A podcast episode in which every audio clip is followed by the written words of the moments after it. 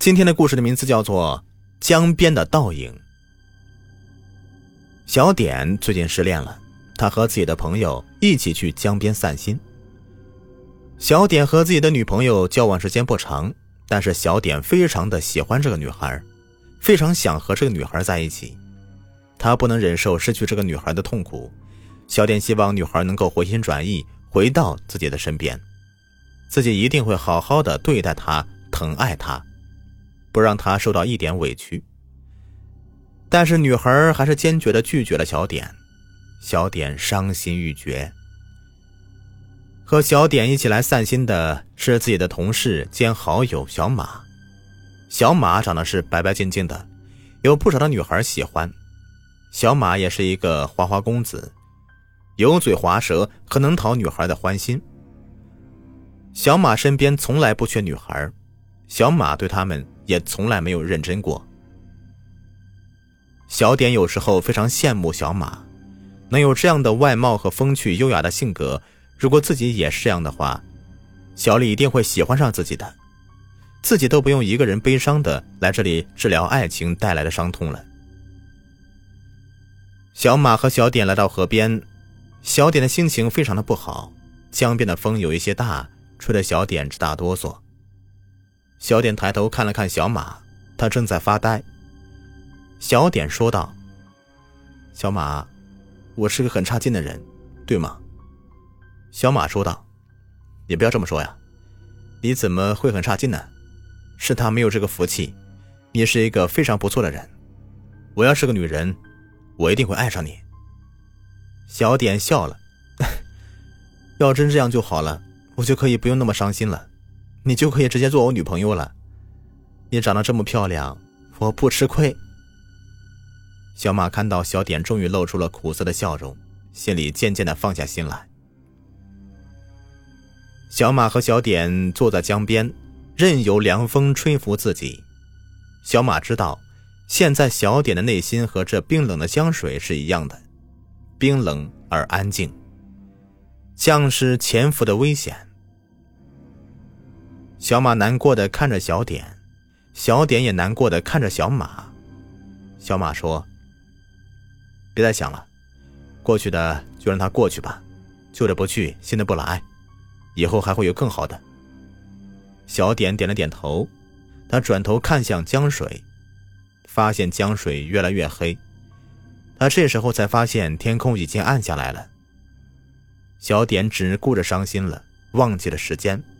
没有想到时间过得这样的快。小点站起身来，说道：“我们回去吧，现在已经很晚了，我们好好休息一下，明天好好的玩一下，把所有的不开心的事情全部通通都忘记。”小马拍了拍小点肩膀，说道：“这就对了嘛，不要在一棵树上吊死，不要为了一棵树而放弃整个森林呢。明天我们要好好的去玩一玩。”说不定还能遇到一个美女，能治愈你的感情创伤啊！小点跟小马打闹一番，然后回到酒店，准备明天的旅行。小点和小马选择的都是坐船游览，这样的方式非常的舒服，可以吹吹江风，还可以三百六十度的看风景。在甲板上的感觉让人感觉非常的舒服。船的马达很响，这是唯一不好的地方。江水已经涨起来了，小点看到岸上有一些私家车停在那里，有拖车在拖。小点笑着说：“看那些有钱人呐，把车停江边。现在江水涨起来了，车都被泡水了。”小点的幸灾乐祸，小马最不喜欢小点的也就这一点，他没好气的说道。拜托你不要再幸灾乐祸的了。如果换做是你，你会想怎么样啊？一样会觉得非常的伤心。那些有钱人，他们的钱也不是天上掉下来的，也都是通过自己的努力博来的。你这样笑人家，的确有一些不应该。小点没有再说话，他知道自己没有在理，说不过小马，所以索性就不说了。小点知道小马是一个非常认真的、原则性很强的人。小点安静的回到船舱里面，趴在桌子上，静静的看着外面的风景。忽然，在玻璃窗的上面，小点看到了不一样的自己。小点留的是平头，头上几乎没什么头发，但是窗户上的自己是一头长头发。小点惊恐的大叫起来：“小马，你快看呐，玻璃窗户里面不是我自己！”小马不知道什么意思，他说道：“你在说什么胡话呀？是不是外面的景色和你的影子重合了在一起了，所以才感觉自己有一头长发？现在是白天，就算是有鬼。”也不会选择白天出来吧？你不要疑神疑鬼的了啊！这世上是没有鬼的。小点再次看向玻璃窗户的时候，玻璃窗户上倒映出来的就是自己的脸，还有自己的板寸头发。刚才明明看见自己是长发的，甚至还可以看到发丝都不动，但是不知道为什么，现在却变成这个样子。也许真的是自己看错了，或许是什么东西的倒影，让自己有一种错觉，认为自己长出了长发。小点认为自己太累了，因为女朋友离开自己。小点昨天晚上基本上都没有怎么休息。他本来是想出去散散心的，不愉快的事情，但是没想到自己反而更加是不能从痛苦里面抽身。最让小点伤心的是。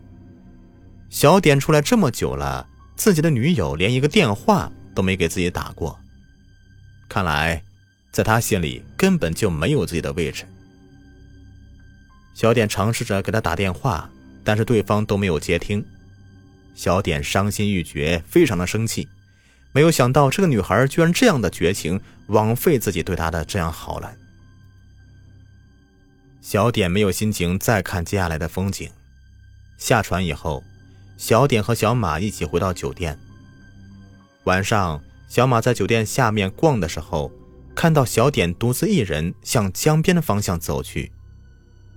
自己白天问过小点，小点说自己不想出去，现在又一个人往江边的方向走去，他到底是想做什么呢？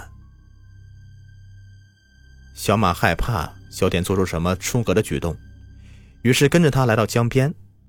小点呆呆的看着江面的倒影。小马觉得非常的奇怪，现在是晚上，他应该看不见自己的倒影才对呀，但是他却出神的看着江里面的倒影。小马觉得更加奇怪了，他就慢慢的向着小点靠近。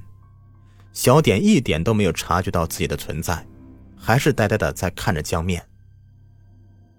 小马就这样的过去。也往江里面看，江面上什么都没有，跟小马想的不一样。这样的环境是看不清楚江面的。小马说道：“小点，你在这里看什么呀？江面上明明什么都没有，你在看什么？”小点抬起眼神，悠悠的说道：“不是，这江面上有我的女朋友。”不信你看，真的是我女朋友，她现在和我合二为一了。只要我来到江边，往江面上看，就会看到我爱的女人。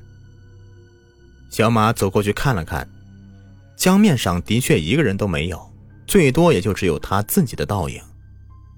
小马惊恐的说道：“江面上什么都没有，你可不要吓我。”正在这个时候，江面上忽然伸出一双手。这双手迅速抓住小点脑袋，小点还没来得及反抗呢，就被拖到了江里面。小马急忙拖住小点的脚，江面上出现一个女鬼，正死死地抱住小点。小马认识这个女人，正是小点的女友。小马吓得一下子松了手，小点就被女鬼拖进了江里面。小点再也没有出来过，看来已经死掉了。小马报了警，警察也没有找到他的尸体。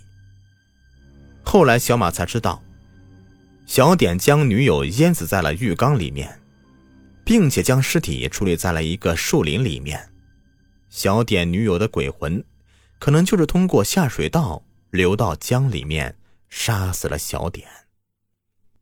好了，本期故事已播完，感谢收听。